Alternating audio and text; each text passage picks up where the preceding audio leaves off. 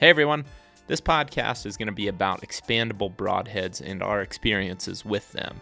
Over the last couple years, you've probably heard us talk a lot about fixed blade broadheads and heavier arrow setups, but we wanted to talk about some of the failures that we had with mechanical broadheads that kind of led us down this path of going back to fixed blade broadheads with heavy arrow setups.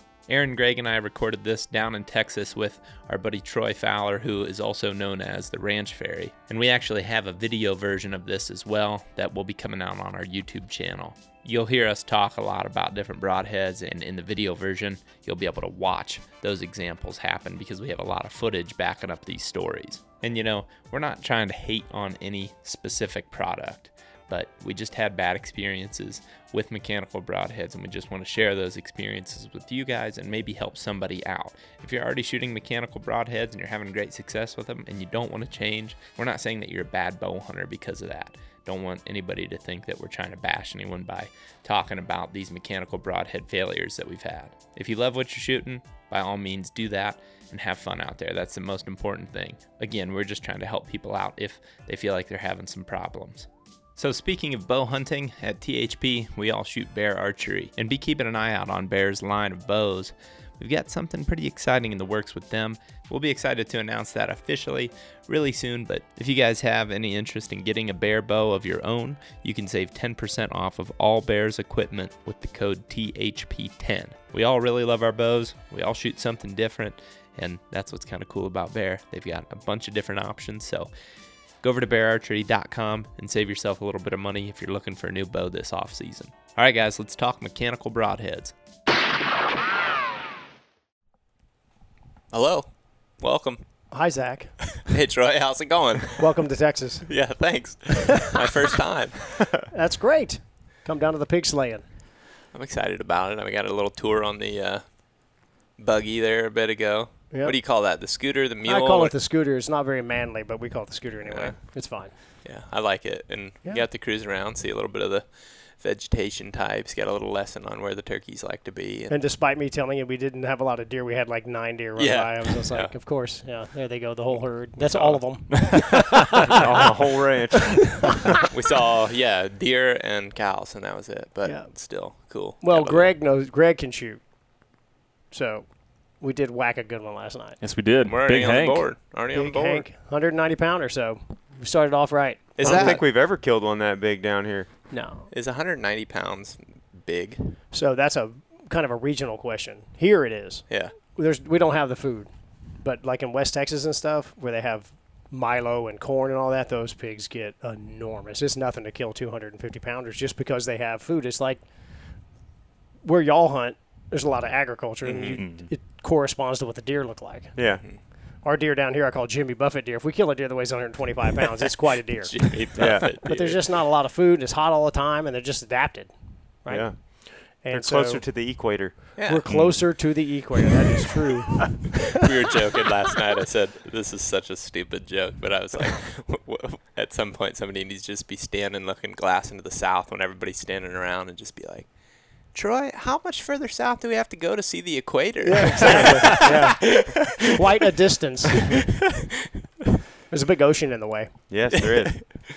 so, so we gonna talk some expandables. Yeah. We are.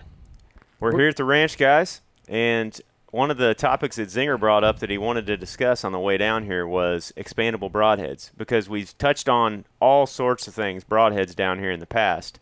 And we've talked about expandables and some of our experiences with them, but we've never really drilled into the details of it. So, this first conversation, I think that's where we ought to discuss is basically just share our different experiences, yours with hogs, Yep. and then ours with deer.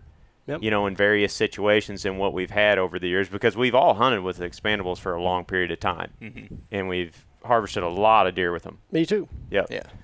Um, but obviously, if you guys have been following us, a lot of us are shooting cut on contacts now, and that's for uh, multiple reasons. But we'll I get, would say we'll there's been get into all that. evolutions in it too. Yeah, like that's that's kind of the interesting part, and like, um, yeah, just throughout life, different.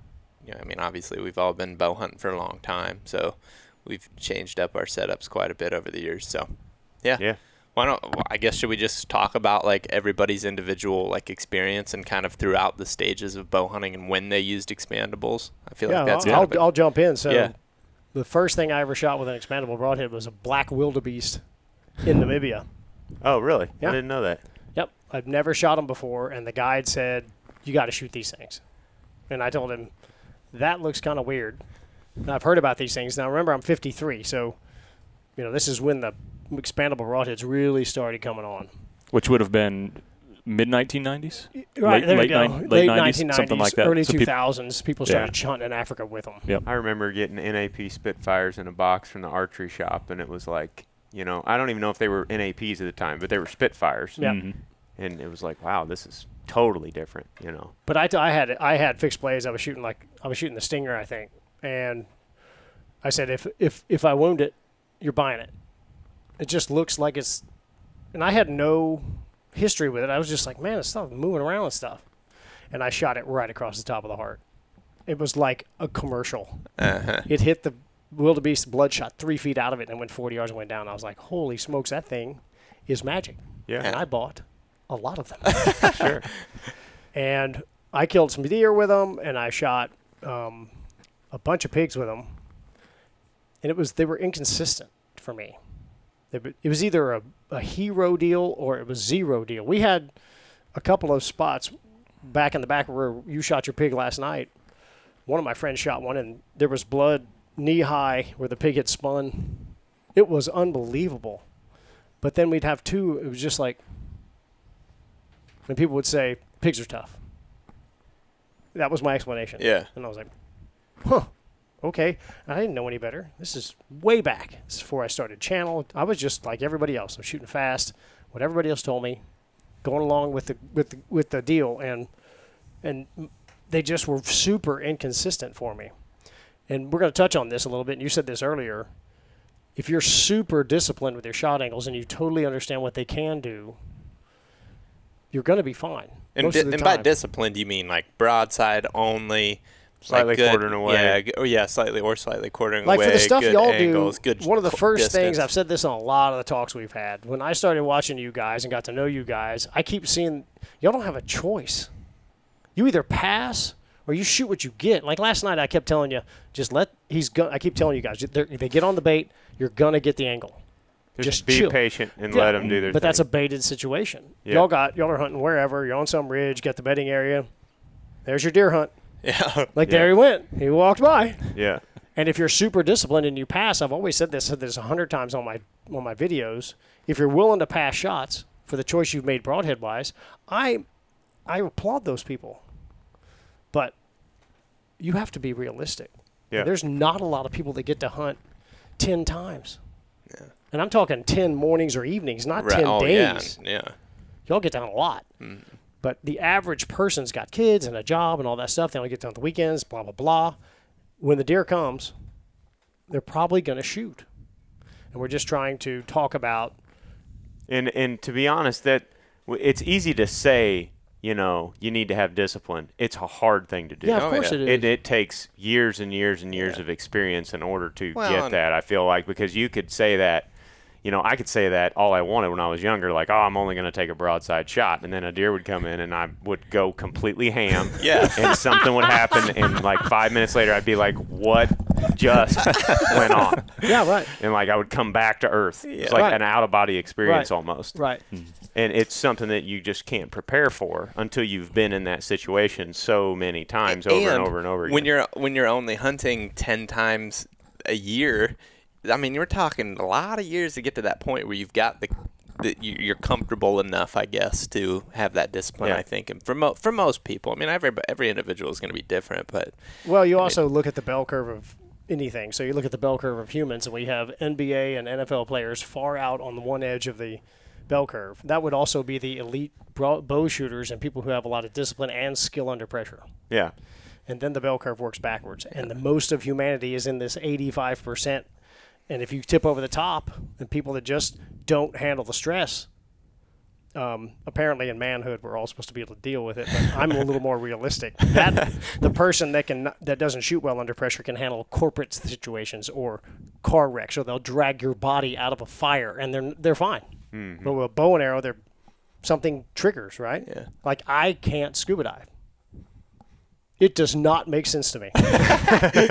like I get underwater and I know I'm good. I'm a respiratory therapist. I understand. And I'm literally underwater going, this is not right. And I've got a friend who's like diving in the rigs and swimming upside down and grabbing crabs and he's super comfortable. But I know that scuba diving is not my deal. Yeah. I can do it. and I can force myself to do it, but it's not very natural. Yeah. So if you look at basic humanity and that bell curve, we're trying to take arrow systems that will help the average person, hmm. which is most of us, get it done. Yeah, and you're looking at here. Well, and we'll get to this more in detail as we go through this conversation. But at, you're looking at such small details as the as you're getting ready to take your shot. So a broadside shot behind the shoulder, for the most part, through the center of the rib cage. These things we haven't had a tremendous amount of failures with on deer. Yep, yep. Occasionally, it's happened. Mm-hmm. But where we're running into issues is just the very slight differences Yep. in body position on the animals. I mean, even a, even just a slightly quartering away or slightly quartering to shot that's happening in the moment, like two or three seconds draw back, have to decide, okay, is he broadside or is he just slightly quartering to, or is he just slightly quartering away? You have to decide and you have to shoot, and that's where we've noticed issues with those. I think and that's what I mean. Greg's got all these different examples laying out here of some of those. what Greg, why don't you talk about like your your experience with the mechanicals then, and then we'll go to Aaron. Yeah, I started out bow hunting in the mid 90s and I started shooting wasp and thunderhead fixed blade broadheads, three blade uh, with replaceable blades. Yep. And that worked well for several years. And then um, the speed craze and the mecha- mechanical broadheads got more and more popular as people were chasing speed, lighter setups, and uh, you know trying to get better arrow, arrow flight. You know, started going to mechanical broadheads like this. Rocket was uh, one of the first, I believe, back in the mid '90s. So, you know, I kind of got into the the whole marketing craze and Yeah, the speed craze, and, and started experimenting with these different uh, expandable broadheads.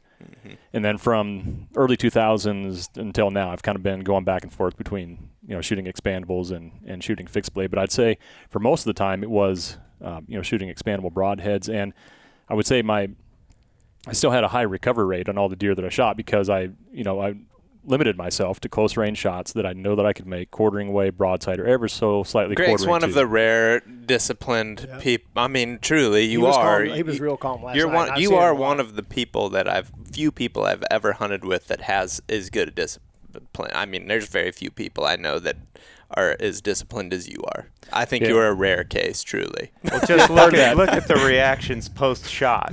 Greg is Greg is like you know he's excited. He's got controlled excitement. I excitement. got one, man. He's I got one.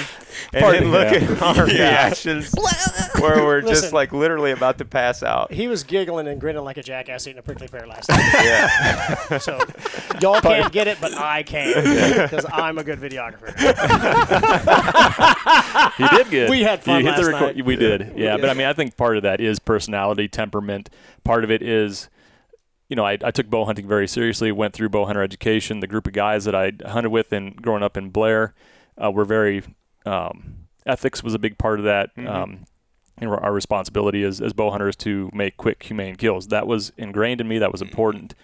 So that's uh, you know that's why it, you know, part of the reason I you know, feel like I have discipline to wait for the shot that I know that I can make. Good influence But helps. Yeah. as I started shooting the expandable broadheads and started filming my hunts, you know, I noticed that uh, it wasn't completely passing through deer like I had been with the fixed blade broadheads. Now, I will say, starting out with these uh, smaller, like the Steelhead and the Wolverine, the, the rocket broadheads, these really small, like inch and an eighth expandables, I was still passing through most of the deer that I shot. But then we started stepping up to these monstrosities that you know they they, they uh, you know talk about the uh, you know the blood trail you get and the, the huge entrance holes and Cutting exit wounds and stuff like that. So you know I kind of got you know roped into that, thinking you know that that's going to make me a, a more effective bow hunter, kill the animal more quickly, get more blood on the ground, and and uh, so then uh, yeah, I mean you know we'll, sh- we'll show video over the top of this, and you can see a lot of these deer that I'm shooting, even though they're close range broadside arrows aren't passing through and they're not hitting hard bone. Ribs maybe, Yeah. but uh, that that was my experience over time. Still getting the deer, still recovering the deer, but it it just kind of seemed problematic that you're not passing through a deer. Yeah, they're not that. On- they're not a very durable target. Yeah, They're not. and then of course you can speak to the experience with shooting hogs with something like that. Yeah, well, we got the problem. The ribs are three times as thick. They're much shorter. They're much blunter. They're much closer together. So they just eat broadheads. And you're gonna hit. I tested this last night, but the, the next time you're eating ribs, look at the meat piece. That's the spacing you have to shove a broadhead through. Yeah. So if you're even a trying stinger- to shove that wide. You know, even a wide- stinger is gonna hit the hit ribs Mhm. every Oh time. yeah. Oh Yeah. yeah. Yeah, I mean, look then- at that. That's a that's a four blade, two I believe two inch, inch and three quarter or two inch cutting diameter. Right. So you're going to hit two or three. All right, well, I can't hit three, but you'll probably you're going to hit two ribs every time. If you dead center a rib, then you could hit a dead center rib and hit two ribs on the outside because they're it's that wide between two of them. I mean, Right. it's, there's three ribs is that wide. There's one in the middle. Yeah. It's just a mess.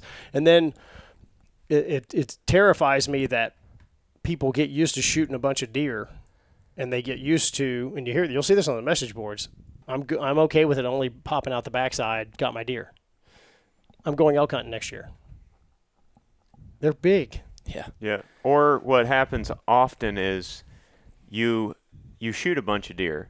You shoot a bunch of two year old bucks, does, occasionally a three year old buck or something, and then all of a sudden you have a six year old buck that weighs seventy pounds more than those other deer. Yeah.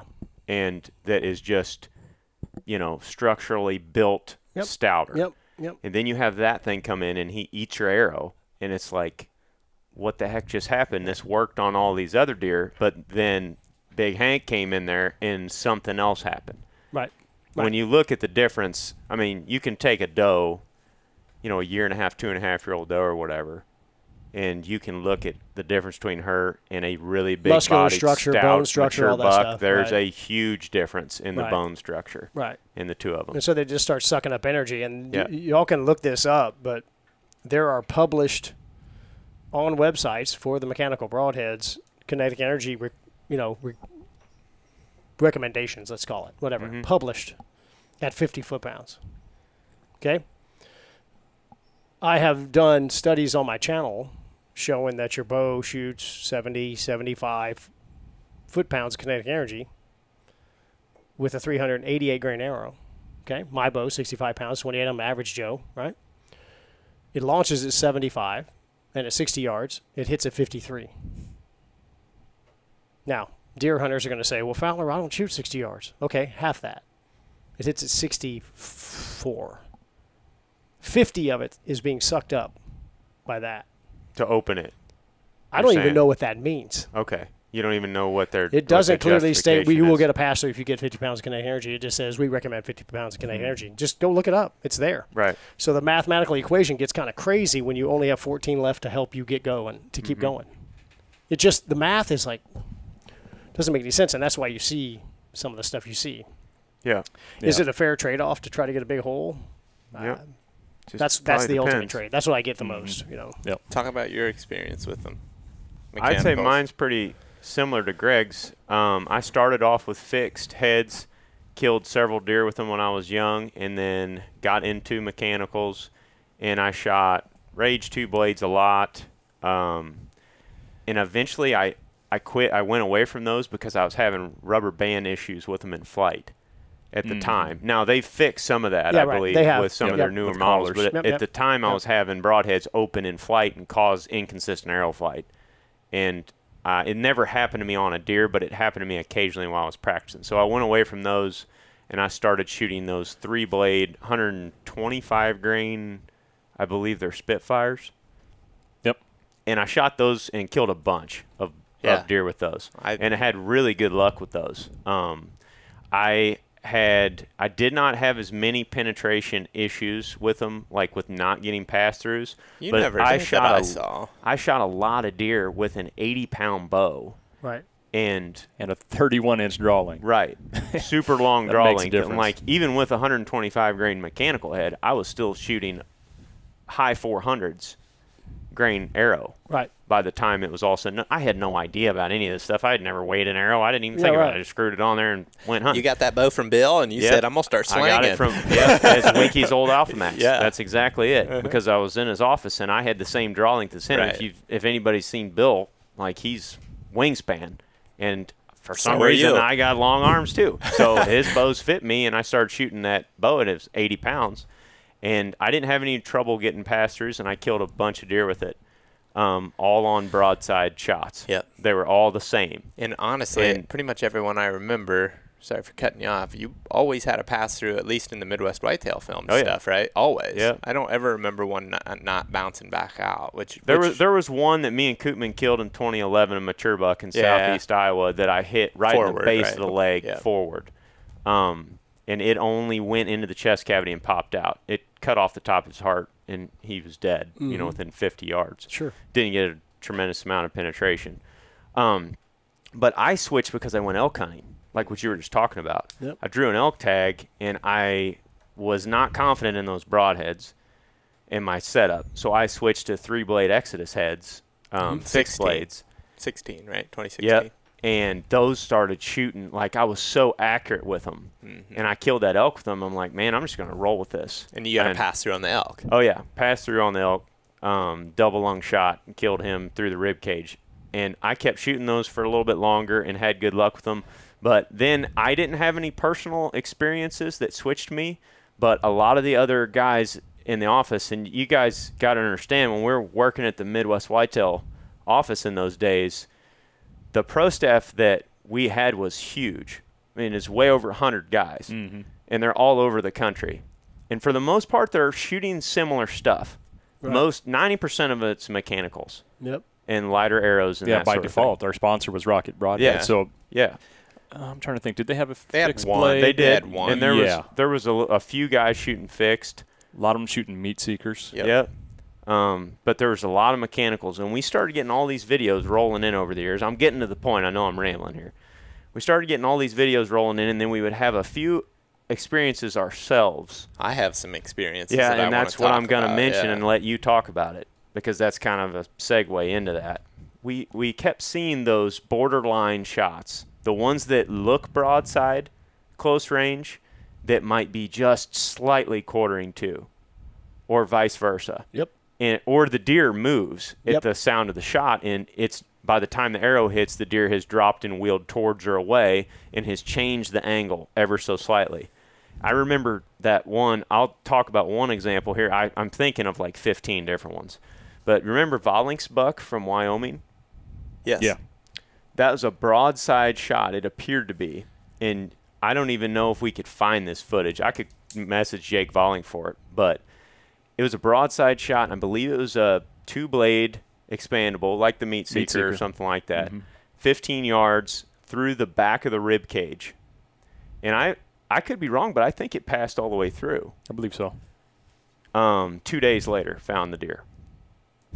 Back of the rib, like, and, and when you see this footage, it's like that's a double lung shot. Something happened in there, and I don't know what it was, but something hap- had to have happened inside of that animal that caused it not to die for two days. Now, freak accidents, weird things can happen with bow hunting. I get Yeah, that, but when something, when things like that happened, like over and over and over, over again, and over again. and then it happened to him on two different deer. Then I was like, uh, okay, up. I'm yeah, I'm getting very suspicious about this. So anyway, with that, I'll let you Yeah, talk about your my- experiences my those experience- were the ones that were like, oh, okay, Yeah. hang on a minute, maybe we need to rethink this. And my, my experience was when I was younger, I'd been bow hunting for a really long time. Tw- to probably early 2000s is when I started shooting a compound bow. When I, was, le- when I could legally pull back 40 pounds. Mm-hmm.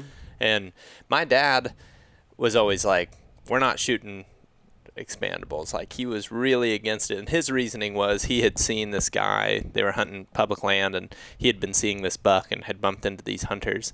This buck went past him. He, I can't remember. He like maybe saw the deer or something, but he went and helped the guy track this deer that he had shot with a crossbow with a mechanical, and he shot it in the neck, and it didn't open. The mechanical never opened. Like he found the deer, but it it just straight up didn't open. And he's like, those things they not, they don't open. Like, why are you going to shoot something that there's a chance that it doesn't open? Mm-hmm. So I just never shot him. We shot thunderheads and slick tricks. Eventually started shooting slick tricks, and then when I went to Midwest Whitetail because of the sponsor thing, I started shooting that meat seeker. And the first one that I shot with that was with you, and he was what 15 yards. Oh, he's closer than that. He was like right at the base of the tree. Ten yards in the and like you said, Troy, thick cover, and that's where mature bucks live Yep. on pretty well everywhere. Yep. You know. And you had one opening, if I remember right, Yep. that we had rehearsed in the stand. Like, if one comes up to this scrape, It was he's going to be in that opening. Well, it was it was perfect, but he was slightly quartering too at the shot. Mm-hmm. And he did just what he was taught to do at that moment: stop him in the opening, legs forward, put it right behind the shoulder, and he hit exactly where he was aiming. Buried it to the fletching. And we ended up, I mean, to make the long, a very long story short, we didn't find that buck until the next morning, like late morning. Yep. And when we got to it, the arrow was coming out back here where it should have come out further forward. I don't know exactly It where, was but it's still it was definitely a quartering two shot. Uh-huh. Um, but the arrow came out in the back leg. further back. and that's what happened. It was a single lung, liver, gut shot, and that particular situation played itself out. I would say five, six times over the course of just a couple years, where you had you had a slightly quartering to angle and you put it right behind the shoulder and I cannot tell you how many people I've talked to over the years that have had the exact same thing happen. I shot the deer right behind the shoulder, the arrow went in far enough, it should be a double lung. It was not. It happened to Winke on G4 buck. It happened. 50 it happened to you It in was- the same season. I filmed when I filmed you Yes. shoot that buck real close. It's like it goes in good, and I remember from looking through the viewfinder of the camera, I'm like, oh, that deer's smoked, and I remember you being like, ah, something looked weird, you know. And he ran off, and we watched him, and we had, I don't think we found that. No, we didn't find him until the next day. Mm-hmm. And you know, it's like it's like Aaron was saying with the footage. I think that's the part that's different than, you know. Um, Your average person. yeah, most people. experience. w- w- We just were Yeah. able to sit there and watch time and time again. It's the same thing. It's like this loud pop. The arrow goes like that. It and it's not passing through. Even the arrow, even the shots where it's like burying. It's like why is that not going through? Like the one specifically that I think of is um, the buck that you shot in 2017. It's like 10 yards, perfectly broadside, and the arrow's just like it? skoink. It, this is a this is a new one, but this is what I was shooting. Yep. Yeah, ten yards broadside. I'm not a like probably two or three year old buck. Not Yeah. a huge big chested animal. Like you should be passing through. I mean it. yeah. Yeah. And that one just buried, and it was it was just over and over again. And what what really was the weird part though is the deflection and the the popping back out, where it's actually going and like the loud pop. You think and it's it, hitting the opposite chest wall and bouncing off? yeah, and it's hitting sometimes that or the it's hitting the back leg or sometimes the front. whatever it's doing, it's not it's not passing all the way through. And in all those situations, we were dealing with very long tracks. Mm-hmm. In Oh, all yeah, of them, the, yeah. the arrow was in the deer. Yeah, that doesn't help because they're scared, scared. Yeah, Yeah. they. I mean, they were. I they, just they were watched them. ordeals. I mean, even even those that slightly quartering two one in the timber nest. That one was. Yeah. I think that one was even more broadside. Um, That's than- one. That's one. It was for sure more broadside. So this is about. And that Jared at Midwest Whitetail told me I could use these videos, so thanks a lot, Jared. Yeah. Go check those guys out. Um, and these are all videos from years ago, you know. But Zinger That's- shot that buck at 30 yards, I don't even think. through I think it was 25, and that was center of the rib cage, back of the rib cage. and it ca- went in and came out, or was just poking through the hide. There was just a spot where. but Long it- track job. Oh yeah, this thing's still alive. Hours later, one of these deals where when I remember when he got to where we were parked on the public, we showed him the footage. He's like, "Yep, no worries," Yep. and we just went right in there, and then the buck was still alive. Like found him laying there alive. It liter- it literally hit a rib, and I don't even know how to show this. You can show it with your target in a minute. It hit a rib and it goes back. Uh-huh. And the So arrow if we made one that always went side. forward, we'd be fine. You'd be perfect. Yeah, if Yeah. it hits the rib and goes forward, toast. We need a we need somebody, a scientist, to make us one that goes forward every time. I think another thing that was problematic with those broadheads, and I'm thinking about the meat seeker in particular, not to you know pick on anything, but we seemed like there was troubles with that, and Yeah. those broadheads were not very sharp. No, that's and that's they were they were curved Mhm. blades to where it would be difficult to sharpen them, you know, out once you bought them out of the package, and then Give I me mean, a they- new they one. weren't they Like, were not scary shouldn't- sharp. You shouldn't be able to grab every every single one. You can grab. You can pull a mechanical out of the box. It doesn't matter if it's one of these ra- fancy shiny rages or it's one of these you know beat up. You can. You shouldn't be able to grab a broadhead and pinch. I mean, I'm pinching that thing, and it, I'm not afraid. And that's every last one of them. That's Yeah, a that problem was- that I have with the mechanicals. well, too. the They just are sharpness thing is, is is probably the most overlooked thing. The the durability itself. and We talked about this last night. When I shot mechanicals, when I shot, I was Didn't trying to break figure out why pigs were tough. I mean, I, I kept burying in shafts. I mean, I got to the fletch, or it hits the ground a lot, right? Because Yeah. they're short and you're elevated. So I would get, you know, I'd have this much arrow sticking out, and it's forward enough, but they're quartering away, and some of the tracks were 250 yards, and I think the broadheads were getting eaten alive on impact.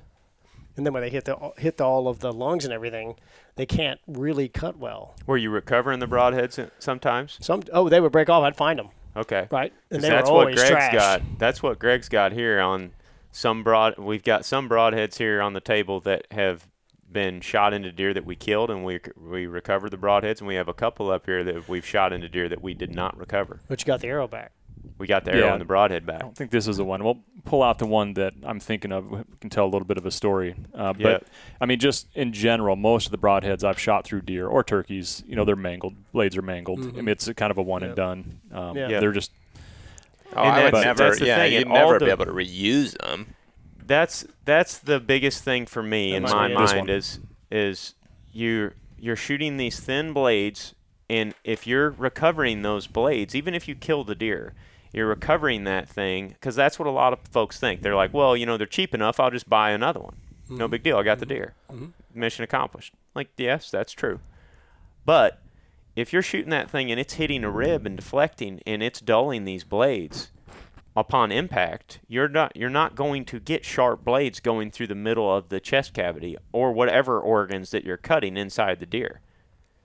Because I always thought like, oh, that that arrow's in the deer and it's sliding back and forth and it's doing all this damage. Well, in hindsight, it wasn't doing much at all, especially if the blades were dulled upon impact. Because, like you just said a minute ago, you're going to hit ribs. Front These rib, are wide front enough. side rib. You're Right. going to encounter You're gonna ribs. hit a bone. If the blades are not tough enough to withstand that that rib and stay impact sharp, right? and stay sharp into the good stuff, then you're not going to be doing near the amount of damage. You're not going to be doing two inches of damage in so there. there's a you're not going to be There's cutting. been a couple of people who have big audiences who say my goal is to anchor this thing on the other side and have it sli- stay in there, and when they're running, do this. Well, guess what? If it backs up any, you get You're this. ju- you don't have anything sharp there They doing don't stay anything. open. It's just scaring the animal. it, it really bothers me on the logic of that. I don't know if, if people who say that have thought through that, but the way the thing works, the blades. Have you even thought that through? No, you really. right. So there's Actually- another T-shirt for you. Have, have you thought that? we thought that through, but this would be better if that is your scenario. Yep. This would be a better broadhead to have in there Mm-hmm. because it can't close, can't shut, can't start backing up. We've all recovered one that's closed.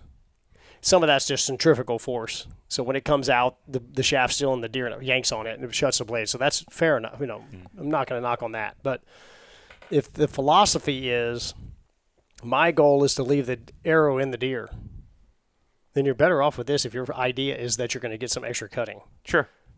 It just it's pretty practical. And that- see, that- honest question, honest question, is that ever true?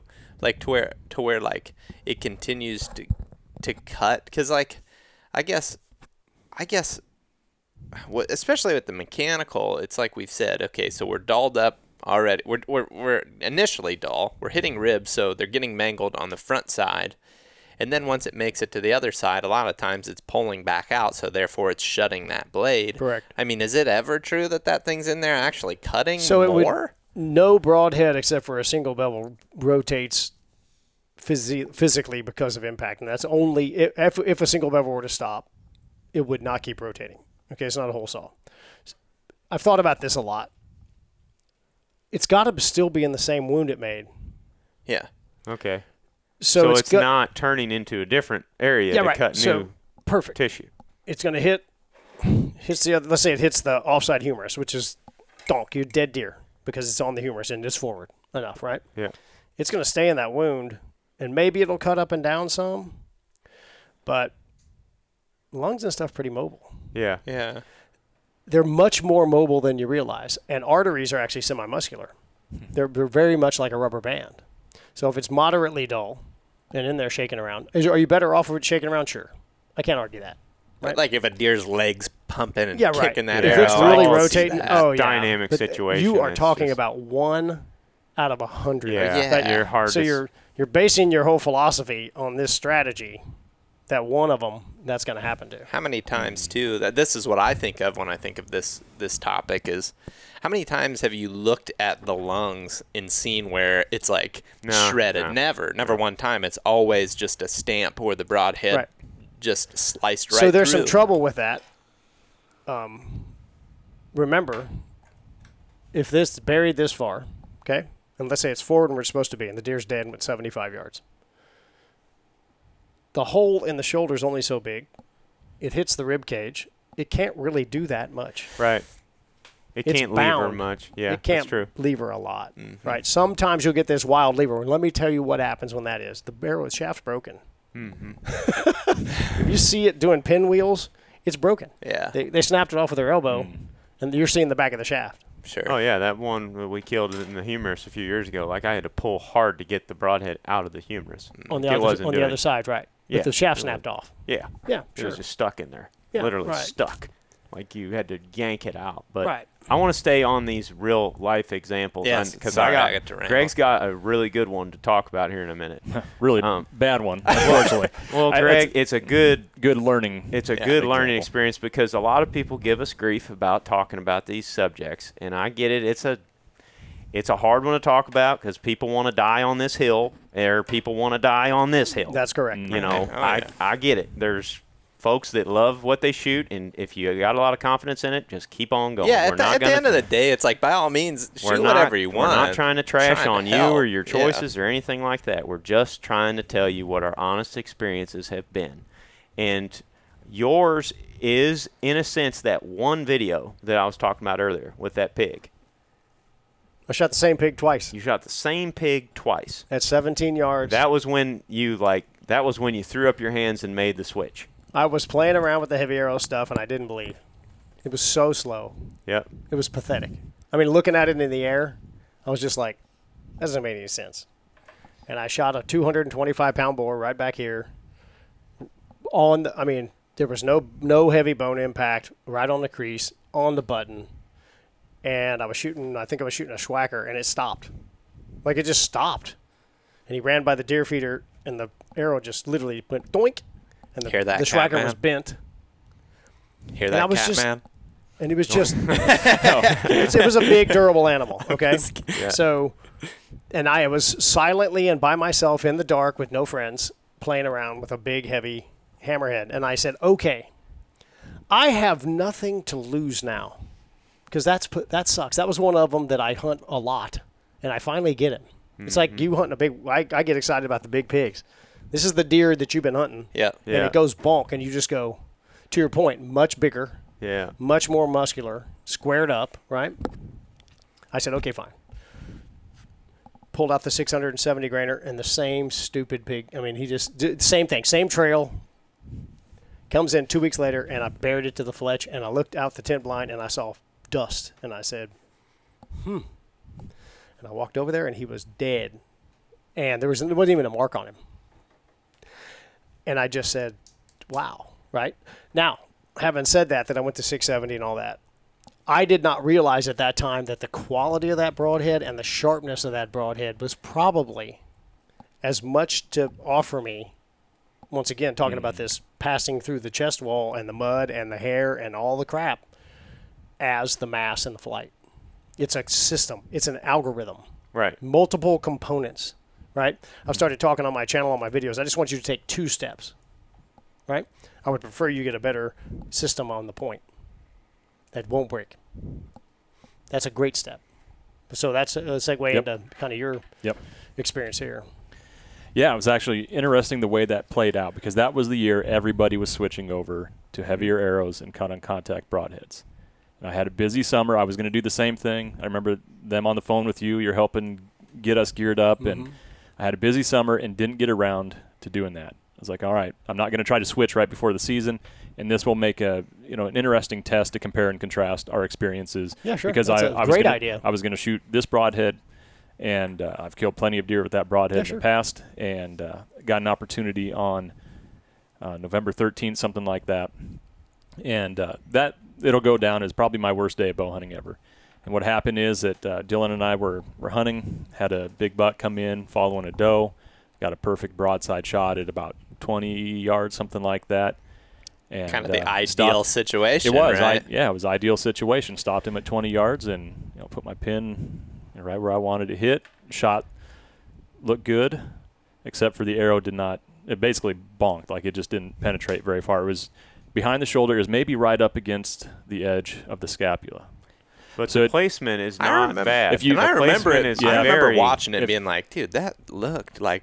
I mean, as far as like a ten ring goes, not It was a little. It was a little bit high eight. for. It was a little bit high for a 10 ring. You know, for for a perfect. But you were also in a tree. yeah.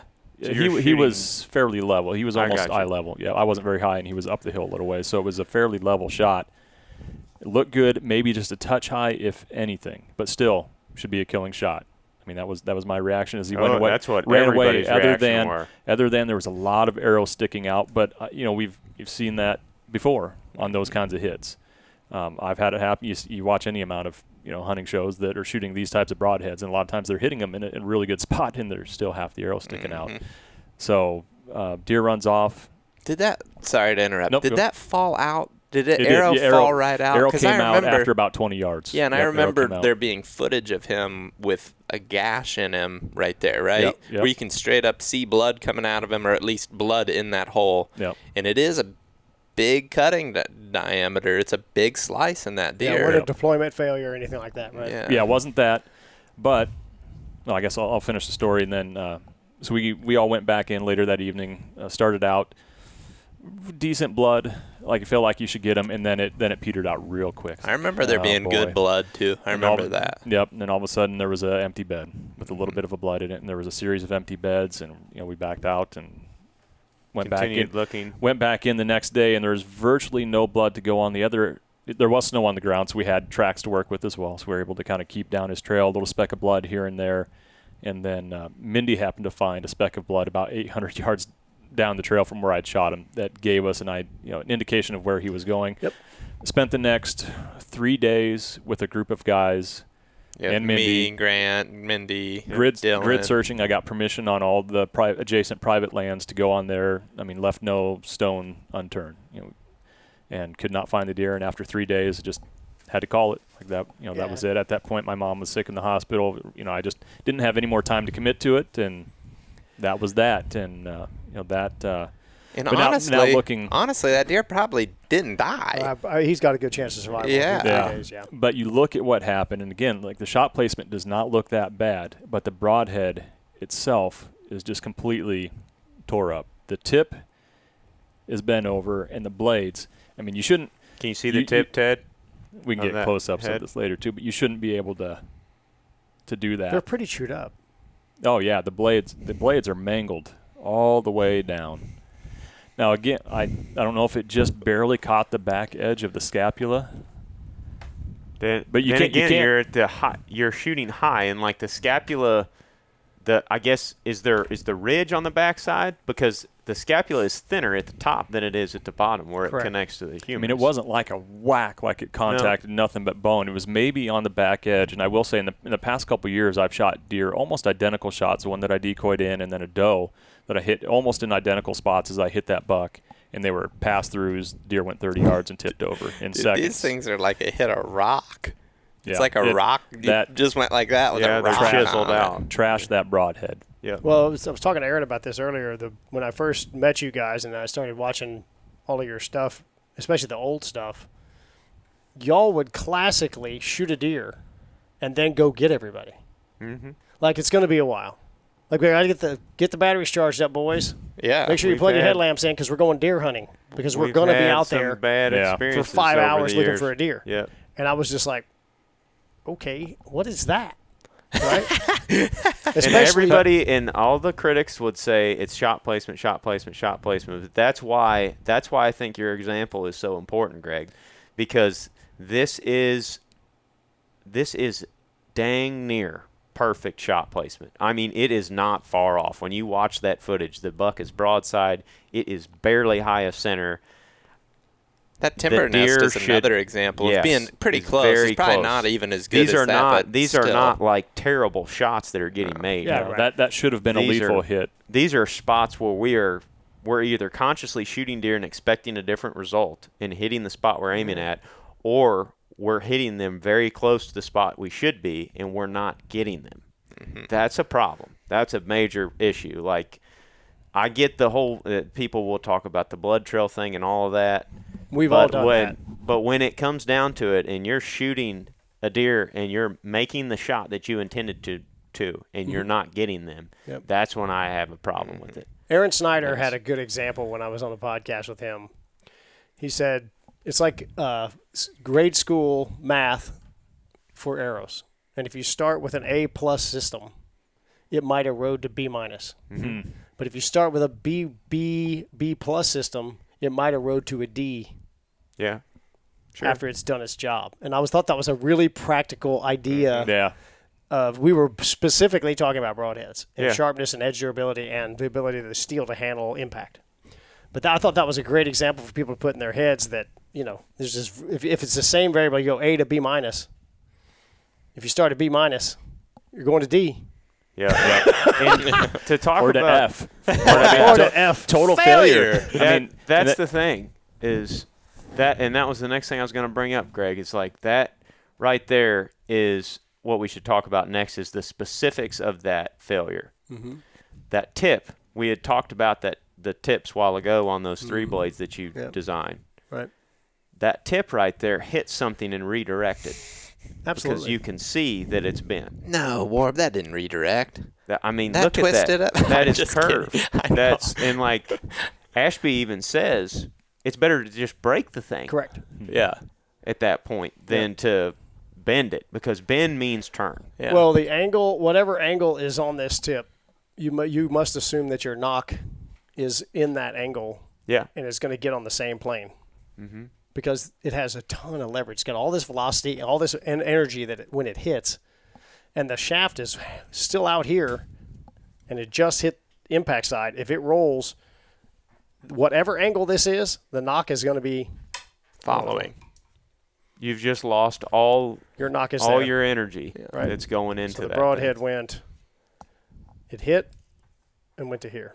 The back of the arrow went there. And that's Show them the target. Show them your your deflection all right, stuff here. I think this would be a good That's time something for that. though that's so 'Cause this consistent is exactly with, what's happened. with those is the kickback. It's Yeah. that like to me that was the part of the video stuff that we were watching over and over again. It's just that deflection, deflection. Like the other one that you shot, the one that we talked about in 2017 that I filmed you Mhm. shoot.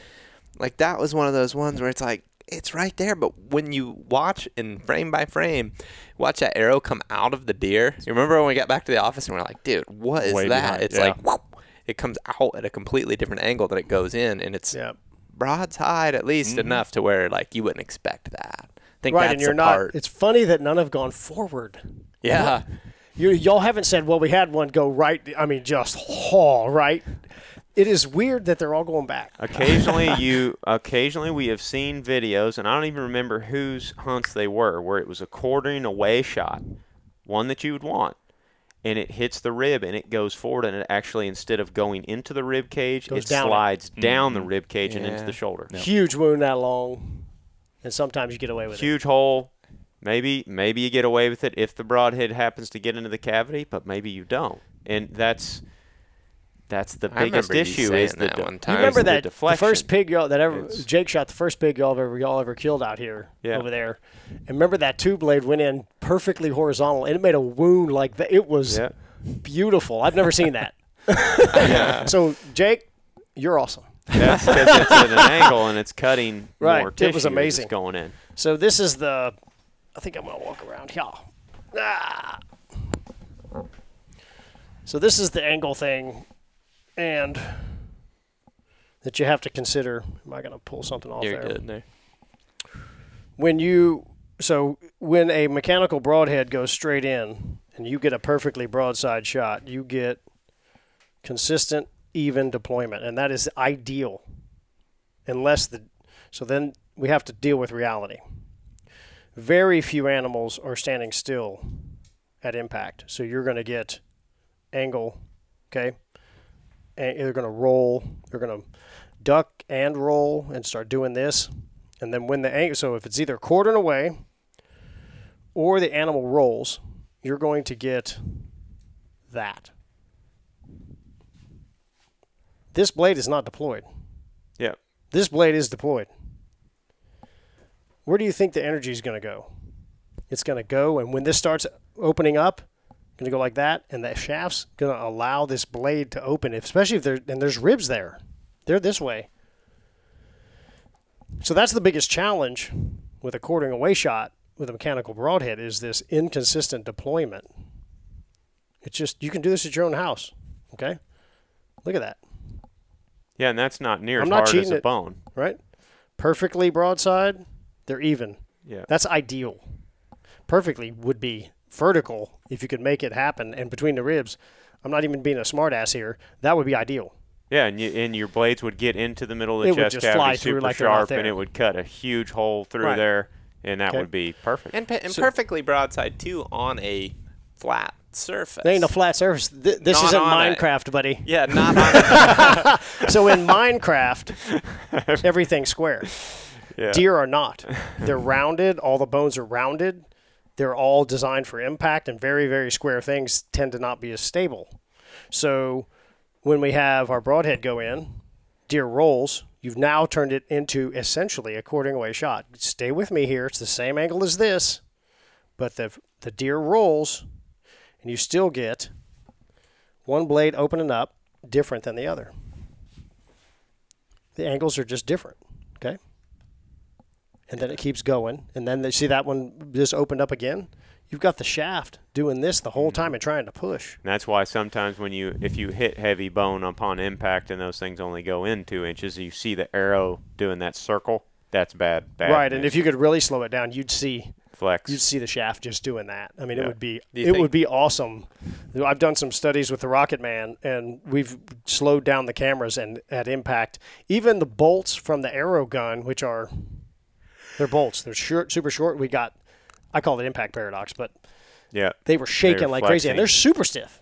yeah, Yeah. and they're tiny, and they were just going wow like that. Is amazing, but Do you In- think that's why they get that ripple effect, or like the ripple on the on the broadhead too, is because of how they open up funky as they're going through there? I think so. And then you'll also see some of the blades will actually be sw- either S-shaped Yeah, right? that's what I mean. or it's like completely it's, bent. That they mm-hmm. almost all have that like Yep.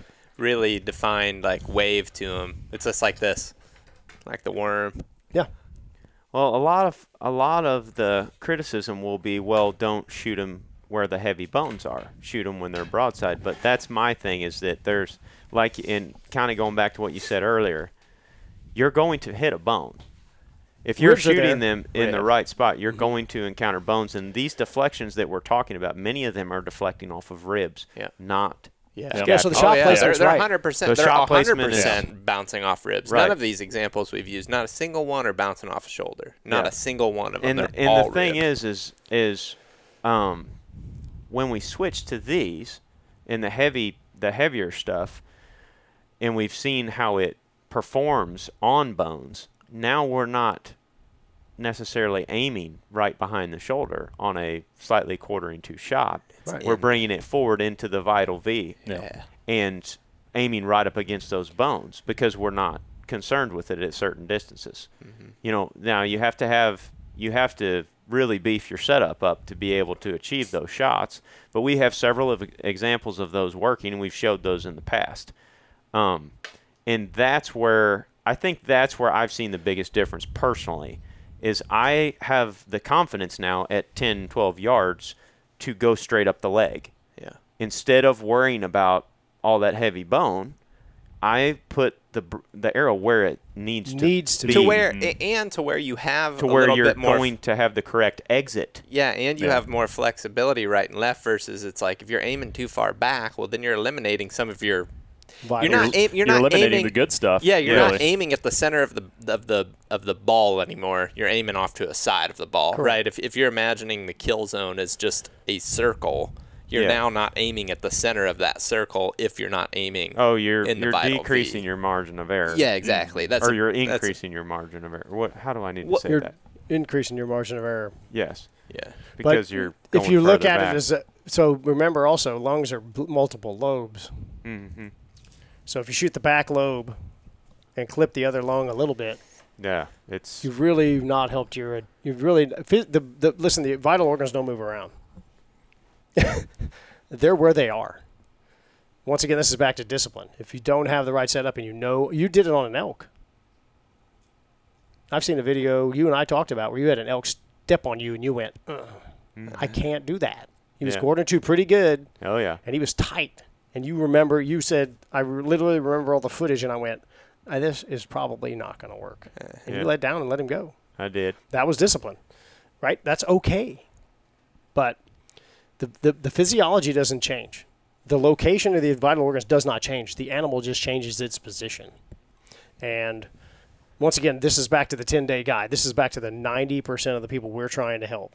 And y'all do, y'all work a lot harder than us Texas people at this. I mean, we hunt baited sets, we have deer stands set up. And first time you came out here, you're like, hey, Scooter takes me out. The blind's already set. This is really great. Don't have to guess. There's the corn. Even I can do this. but that being said, it's the angles that y'all are forced to take or pass. Uh-huh. Hunt in Yeah. public, swinging out of a tree. Mm-hmm. And I'm trying to help all those people. If the the ten percent of the people who want to send hate mail or whatever, they can do it. But I know we're all helping Yeah. thousands of people be more lethal. Yeah. Yeah, and more ethical, more lethal. I mean, it's just it's one of those things, and more confident in your shooting too. Like I can tell you right now, when I put the or I put the fixed blade back on after having shot the mechanical, night and day difference in my confidence. It's just like there's something in my head that's just like this works. Well, the way you hunt too, you are going to face even crazier situations because you don't do trees and stuff. You like to stalk, you like to be on the mm-hmm. ground, you like to be right in their face.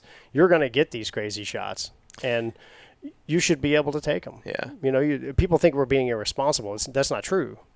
You have a 300 Win Mag, No, we're right? I mean, Yeah. we you, can, you haven't. can hunt with a 243. It's fine. Right. Right. there's you just have to realistically know what you're capable of and what your equipment can do and then you know you're gonna you're gonna be much better off that's the issue with these is we hunted with them collectively for probably two decades and we all believed we knew what we were capable of doing and what we weren't and we were wrong Yep. Um, yeah. I mean, yeah. I we, mean, it's not a. we hit and lost some of them that we thought like you should be killing these deer and, and you should be. and you should. Yeah. And we've and we've learned that since then. Is like these are these are killing shots.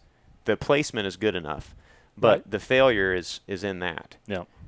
And that's Yeah. that sucks for people who don't get to hunt a lot. oh, That hell does. yeah, dude. I- That's I the mean, worst we're thing talking ever. about hundreds of videos Right. of kill of of archery shots on deer that we've had the privilege of looking at. And a lot of people don't have that.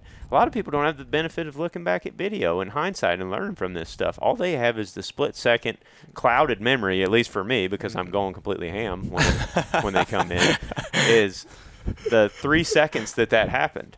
And if they don't even have a lighted nock, they may not have any idea where they even hit the deer, and all they may have is this. Yeah. And mm-hmm. think like, Yeah. what And the blood. heck even And- happened? and- How and do you even some learn blood. from that?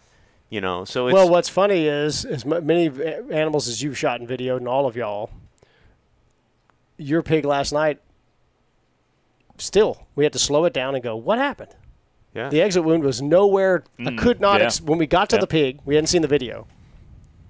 I could not explain the exit wound. I was like, man, he wasn't that quartering away. Well, he had his leg back, yeah.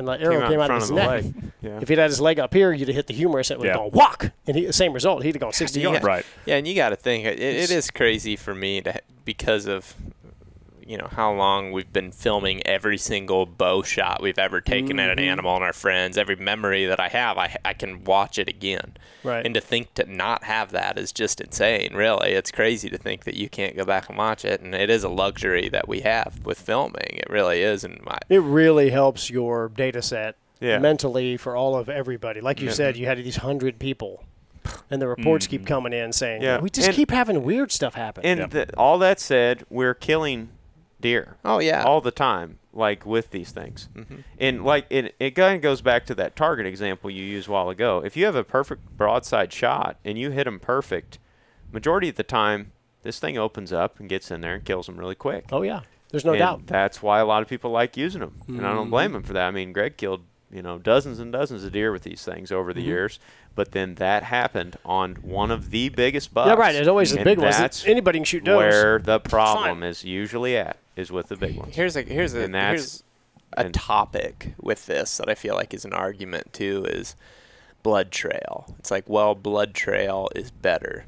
Why do people why is that perceived that way? Because because here's here's why I say why is that perceived that way? Because I don't think these things I- I don't think, at least in my opinion, they don't kill as many animals as a fixed blade.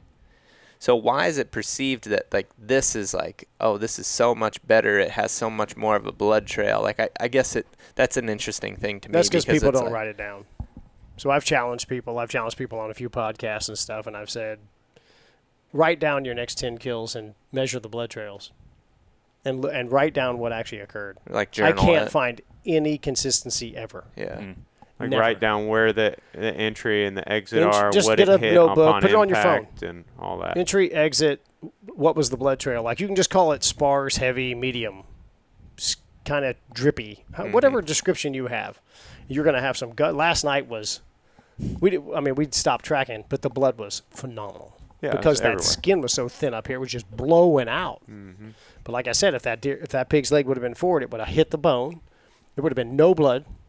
Plugged it We'd have had the same result. It would have gone 60 yards because the shot placement was good. Mm-hmm.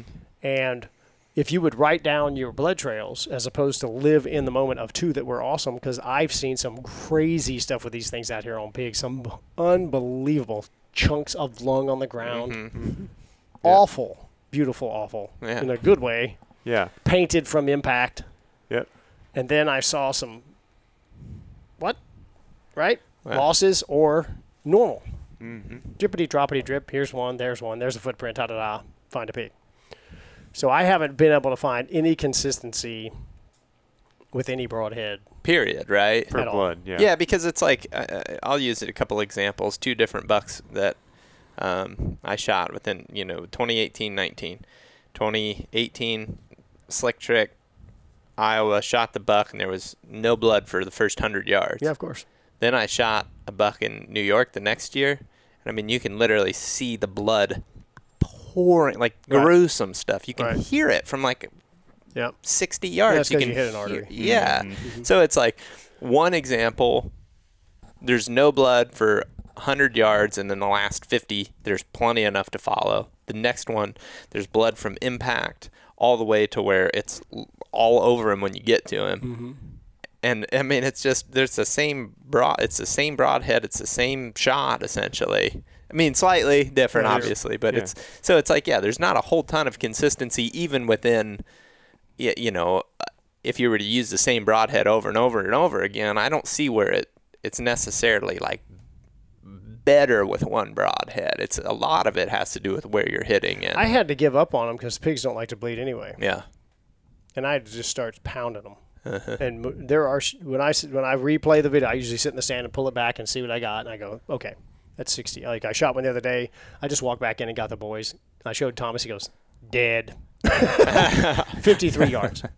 And what was interesting about that is I was shooting the three blade, the Ranch Fairy three blade, and at impact, it was. I was like, oh, just take your shoes off. It got worse. So at impact, and it hit him, buried to the fletch, hit the ground. He took the shaft and it broke when he hit the brush. But at impact, it was like drops that big. I just looked and went, oh, the boys will like to go track this. You know, Pierce, his buddy, doesn't have a lot of experience, so I just take him out, right? And it, it was terrible. So it went 15 yards of awesome, and then it got to normal. Pi- Yeah. What we call a pig trail. Uh, Thun drops. yeah. Ding, ding. Yeah. He went 53 yards. It wasn't we two minutes. We found him. Right. But um, right at impact, it was phenomenal. I was like, oh, this can be awesome, and it just didn't.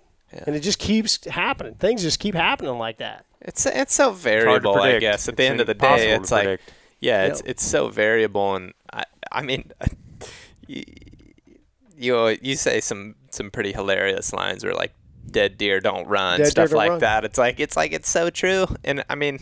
And you're, and like you said, you're not even trying to be a smartass, but it's like the, the he, it went that way. It went We're that gonna way. find it. If you Right. if you put a kill shot on it, Right. it went that way. And, And, what think, dead deer don't run means is when you get a vital V shot and a complete pass through, and the deer doesn't know he's dead because the arrow's not in him, mm-hmm. they tend to just kind of bound a little bit and then doop. Yeah, Yeah. that's actually that's one thing I was going to touch on since, well, when that story I shared, that was the last time I shot an expandable at deer, and since then been shooting broadheads like this, and I will say recovery distances are shorter, and I'm watching most of them fall, and almost all of them just re- react like they don't know they've been hit. the sound is so different. I think that's one thing. I actually Mm-hmm. went and watched. Um, I was going through a bunch of different videos and I um, making a different video, not on subject of broadheads, but I watched that BMAC shot from a few years ago. Mm-hmm. Oh, the sound and the deer's terror as Yeah. it runs away. It's just like pop, and that deer is immediately full bore running. Like not running because of anything other than like just pure fear. Where on the other hand, you take the buck that I shot in North Dakota. I shot that thing. The thing's already looking at us, and it's so dead by the time it makes it 40 yards away that it's just. I mean, it's not. It's dead. It's it can't do anything. Yeah, you were jumping around before the deer went down. Yeah, he's he's I mean, standing could see there doing the like yeah, he's not looking back or he's not afraid. He's not. He's he's that's it. I think the first deer that y'all shot with a somebody shot with a heavier arrow and with a single bevel was Jake in that where they sat on that deer in that field of whatever North Dakota. Canola. Yeah. yeah. for six hours or whatever. Yeah, and then And he that shot him deer's- like five yards. That deer's jumping because he wants to see, Yeah. and he goes like this, And then and then- Yeah. nothing. Kaboom! All of them that the we deer over the decoy. yeah. That is a that's some cool footage because you see him run and then he's gone. Yep. Like he wasn't didn't run down the hill. He was he went down right there. Right? Yeah. He looks like he's running. No, he collapsed. Right. Yeah. And it just seems like y'all aren't getting the headlamps. You're expecting the expecting. biggest the biggest thing I've seen so far that that's been the difference is when we make a sh- a good shot and we place them there where the deer should die, we're recovering them. Yeah. I don't think we've we've had one, and this is a short sample size. Granted, only what three years now, mm-hmm. something like that, where we're all shooting cut on contact. I don't think we've had any of them like that where we where we made a good shot and did not find the deer. We have had those experiences with these, Yeah. Yeah. where we made a a good shot or placed the arrow where we wanted to and did not find the deer. We have had like I hit and lost one last year with a cut on contact, but it was because of poor placement. Yes. Which which is You know, still going to happen. that's gonna it doesn't matter absolutely how perfect of a I'm not setup. happy about it, and obviously, you know, I'm going to talk about that in a different video. There was a number of things that happened that went into the poor placement, Yeah. but that's doesn't matter what you're shooting. If you don't hit them in the right spot, That's correct. Well, I think the, you're in bad. You're in bad shape. one of the reasons we're having this discussion is just sharing our experiences, so people, you know, hopefully don't have Yes. Yes. that that same experience. One that we Some- haven't talked about is Jake, um, 2018. And and it's not even that we didn't get these deer in a lot of situations. We still get them, but it's like the suffering. Do you want to make that deer lay in its own blood, like Yeah, you dying don't because that. you That's because you put a good shot on it? That's Like, not that a successful hunt. That I doesn't mean, you make can- any sense. Even though you find You're the deer, that's good. it. Yeah, but you know it's not a successful hunt unless you shoot them and they're dead within, you know, a short period of time. Like you, at that point, you have to do what you have to do as a hunter to recover them. Mm-hmm. But like you can go back to that hunt that you're watching there, and you can just see Jake's emotions. Oh, that's like what I was he's gonna say. not We happy. were. It wasn't. but- he kills that deer, and he there's there's nothing fun about There's it. There's nothing fun about it. Like you shoot one, you watch him fall over. You're high fiving and you're calling the boys, and they're coming out to help you mm-hmm. drag him out, and it's all And it's, smiles It's like it's like uh, because up everything here, worked. But then it's like, how do you? You're up here when that happens, and then you still get a deer, but you're down here, Yeah, and that takes the fun away from it. So it's like, Yeah. and, and it's just and it's just respectful. It's responsible. It's you know, it's a lot of different things. I think about the time too, because like I was joking around with him last night when we were on camera, and I said, "We're not going to be undignified. I'm going to get the scooter. We're not dragging Yeah. the pig. We're going to do this proper and back up to the animal and put him in the back and drive off. I mean, why should we drag, right? right. But for all the all the crowd that follows the hunting public, y'all are all probably public people. So you go marching off in a, a mile and a half, Mm-hmm. and that's a three-hour tracking job. Oh, you go You home still for got- two hours Correct. and you wait. And you got two more miles because he went the wrong way. They never run down. They never run uphill. They always run downhill, and they always run away from the truck. That's a general deal. it's at least a fifty percent chance because there's a circle. Got that? but um, you th- there's so much work you put into this. You had to get up super early, two hours before to get in. There's a bunch of clowns running around out there too. Yeah. And you're one of the clowns. The other guys are calling you a clown. It's all Oh, fine. yeah. Oh, yeah. Right. And then you finally shoot a deer, and then it takes four hours. It just it seems like a ton of work. Yeah, yeah. not That's, that's not fun. No. I will say I remember one time hunting. This is one of the things I was hunting with. Uh, this is the difference between the private land and Yeah. public land. I was hunting with um, Winke, and he shot l- lefty. We shot, shoots it, it runs, dies in the edge of the field. We went back to the truck, drove the truck to it, got it, and I was back to his house, and it literally no different time than I would be any other day. And I'm like, Yep. well, that's a lot different than what we Right. would do. And that wasn't Right. even a matter of shot. I mean, take the shot thing aside. It's like even if we watch it on public land go down, it's like just that difference And Yeah, in there's a ton in of time to ease. put in to get it back to the truck. Right, Oh, so it's like yeah. you, then you add on the risk Yeah. of like wondering, did I get him? And yeah, that's what it makes a lot of sense. Mostly, and I've said this earlier, is it's the shot angles that you're gonna be given because you don't have bait, you don't have them. They're gonna be ambling by doing whatever they do. Quick decision making, and then I'm sorry. All the message board guys can bash on everybody, but people people are shooting. Yeah, Yeah. I'm sorry. It's cold. You've been out there five days. You've been busting your ass, going back and forth. You're on this deer. It's a two mile walk. You go up a tree with your phantom. He finally comes out. Most people are shooting, right? Especially if it's a deer that is bigger than anything they've ever That's seen correct. before, Oh, yeah. and They're they're, losing their mind. Like, I'm not justifying it because No. I have done it, and I Yeah, have that's right. immediately wanted that arrow back. Oh, Yeah, that's I right. I have like, oh crap, I should not have done that.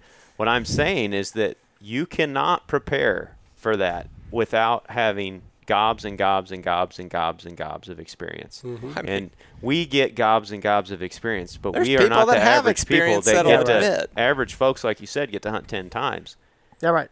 Or you know, I think they that's get, a. I think that's a big They number. maybe get one opportunity a year at a nice buck. or any any I mean, deer. Yes. At any There's deer with a bow and arrow. I mean, it might literally be that. Might there's be people any with- deer. it's it, with experience that still mess up. Oh, all Oh, the absolutely. Time, you know, it's like Yeah. I'll, I'll, our our new buddy Bruce turkey hunting. He's a turkey hunting guy, and we he, he's like, dude, I miss turkeys like crazy, and he's shot you know tons of turkeys all over the place. And he's just like, yeah, I just, I mean, I, They're I can't dynamic see. I hunting can't see. You know, he's That's like, I'm, I'm blacking out. You know, It's Like, unpredictable. You're always going to have people that are critical of you when you're showing your mistakes. Um, but they're dynamic hunting situations that are unpredictable and ever changing. You can. It's just you're going to fail. Yeah. It's going I'm to gonna take you another can try shot to minimize that I probably it. shouldn't. Yeah. You Yeah. know, it's gonna happen. You I'm can not try to saying I- minimize it. I mean, I've I have made some bad ones over the years, and I have gonna kicked my again. ass for months and months about it, And and, it's- Yeah, learned some valuable lessons from those that have kept me from making similar mistakes.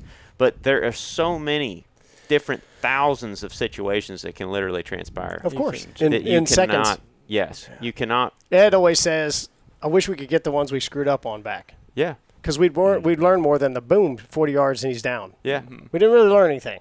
Yeah. It doesn't matter right. what broadhead you're shooting, whatever. If it goes 40 and goes down, but if you could get the ones that you screwed up back Yeah. and get to look at the broadhead or look at the wound or take them apart, we won't. But you would learn. You would eh, you would just take huge leaps forward. You would exponentially grow in your experience shooting much Yeah. fewer deer, mm-hmm. but Mm-hmm. That's screw right. up three of them and find them all.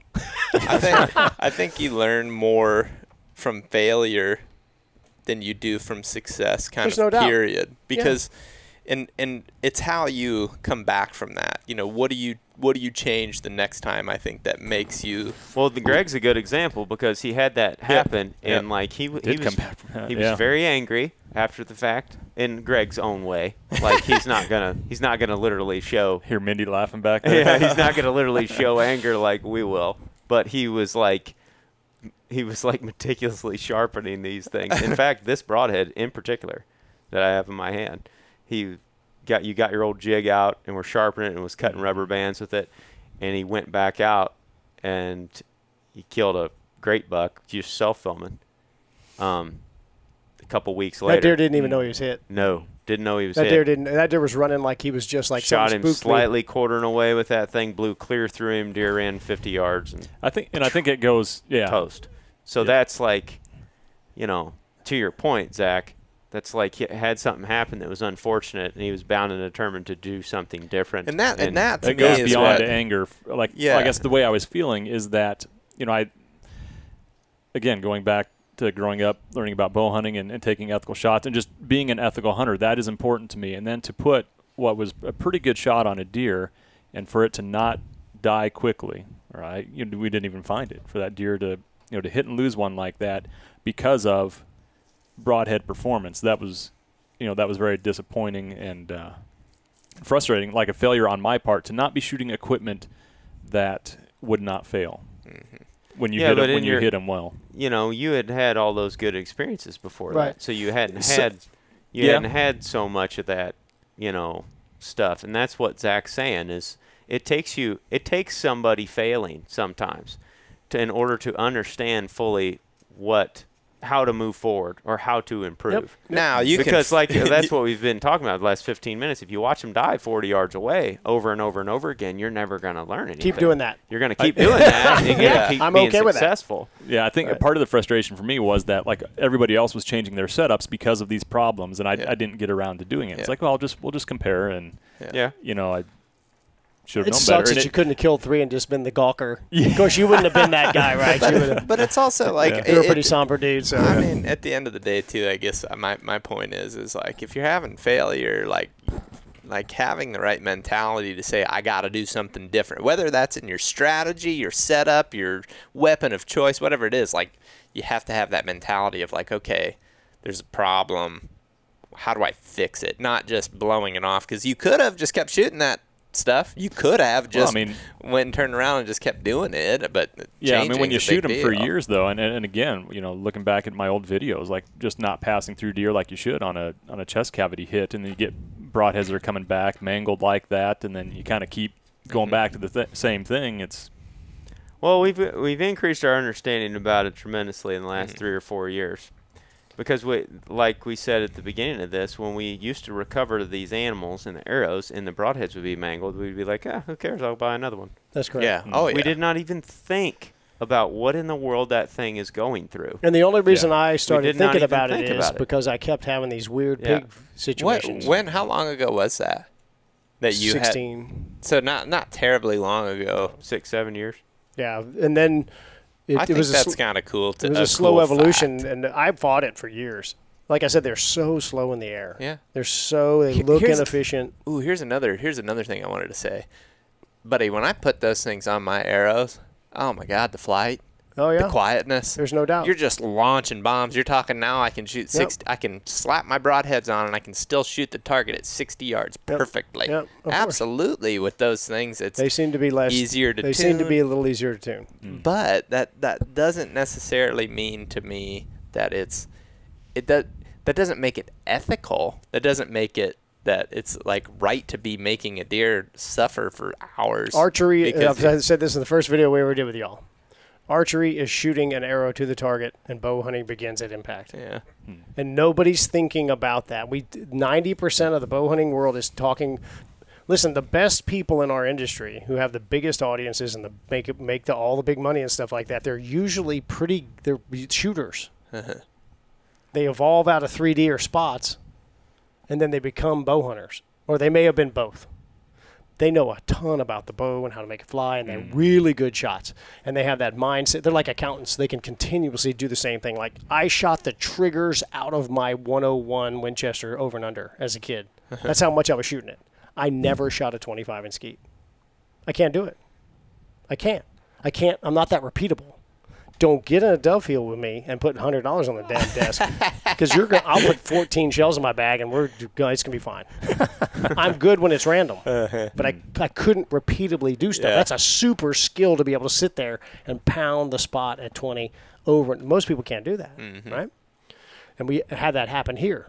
So we know a ton in the industry about flying it to the target, and we don't discuss this. This is where Ed Ashby gets all the heat. All he studied was trying to get the stupid thing to go through the animal. Yeah. He said it's got to be tuned, it can't break, got to be sharp, everything's got to fly. But he studied impact, and everybody hates on him. Mm-hmm. Everybody says Ed doesn't know what he's talking about, and he's like, and he, thank God he's such a good dude, because he of all people, Ed, I love you. Of all the people, Ed Ashby should be able to say, "Hey, screw off! I killed two rhinos with a longbow, multiple Cape buffalo. I was a dangerous game guide. Who the hell are you? You shot three deer." He would never do that. Yeah. He's the nicest. He is honestly the nicest guy. You could yell at him probably, and he'd go, "Okay, great, you know, sorry." right? But he, he continuously studied impact and just he didn't even have carbon when he started. Yeah. The, the low weight arrow, high forward to center thing is a aerodynamic turn thing that was known. It's not like he discovered it, but he didn't have carbon, and it mm-hmm. was like, oh wow, now with a whole system. And like you said, he was willing to say, oh, I'll try that. Mm-hmm. And the biggest, I think it's the biggest buffalo he ever shot. He actually reduced the mass because forward to center started showing up as being the magic bullet. And he got a car. He got a target shaft, the lightest shaft he could get, shooting 655 hmm. grains, not 900. Okay, and shot completely through the biggest Asiatic buffalo. It was hanging on by the fletchings, but it was 31% forward to center. It's like a super light target shaft. And he said it hmm. just kept happening. So that's the difference. We know a ton about flying to targets, but to your point, Yeah. it hey, it flies on point, it's bound to penetrate. Eh, maybe not. I don't know. Maybe Yeah. not. Maybe Yep. something else going on. Yeah. Yep. Well, that's uh, we've beat that horse pretty hard here for the last hour and a half. Send your I think, hate mail uh, to troy at ranchfairy.com. Yeah. Yep. And we're going to talk about arrows in flight next. We're gonna we're gonna get the Rocket Man out and get his we're gonna whiteboard get out. him out. And pull him out. get him out of the drawer. Big Jake we'll pull him out of his drawer and Yep. Thanks for watching, guys. Yeah, yeah, thank you. Yeah, Have a good you. day.